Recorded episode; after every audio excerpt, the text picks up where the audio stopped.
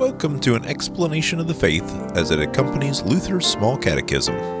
The third article, part 3. I believe in the Holy Spirit, the Holy Christian Church, the communion of saints, the forgiveness of sins, the resurrection of the body, and the life everlasting. Amen. What does this mean? Part 3.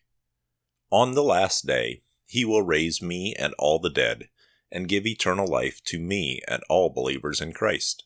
This is most certainly true.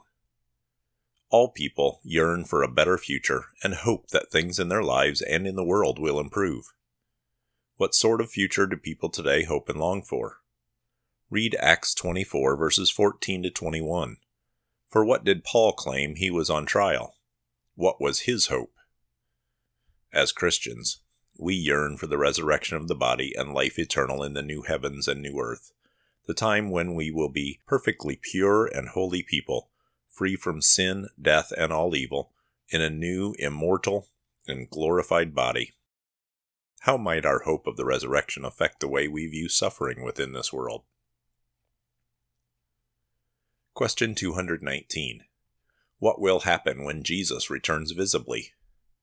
God will raise me and all the dead. Job 19, verses 25 to 27. For I know that my Redeemer lives, and at the last he will stand upon the earth. And after my skin has been thus destroyed, yet in my flesh I shall see God, whom I shall see for myself, and my eyes shall behold and not another.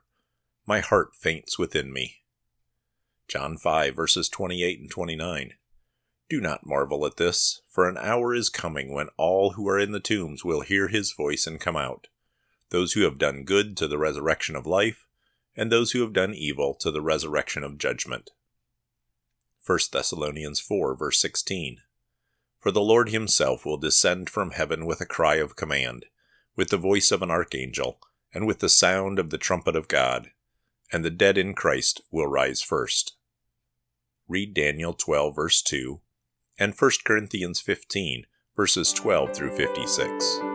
Thank you for listening to the explanation of our Christian faith as found in Luther's Small Catechism, brought to you by St. Luke's Lutheran Church in Oviedo, Florida. This podcast is from Luther's Small Catechism with Explanation, copyright 1986 2017, copyright 1986 Concordia Publishing House. Used with permission, all rights reserved. Purchase a print copy of Luther's Small Catechism with Explanation. Please contact CPH at 800 325 3040 or visit them at cph.org.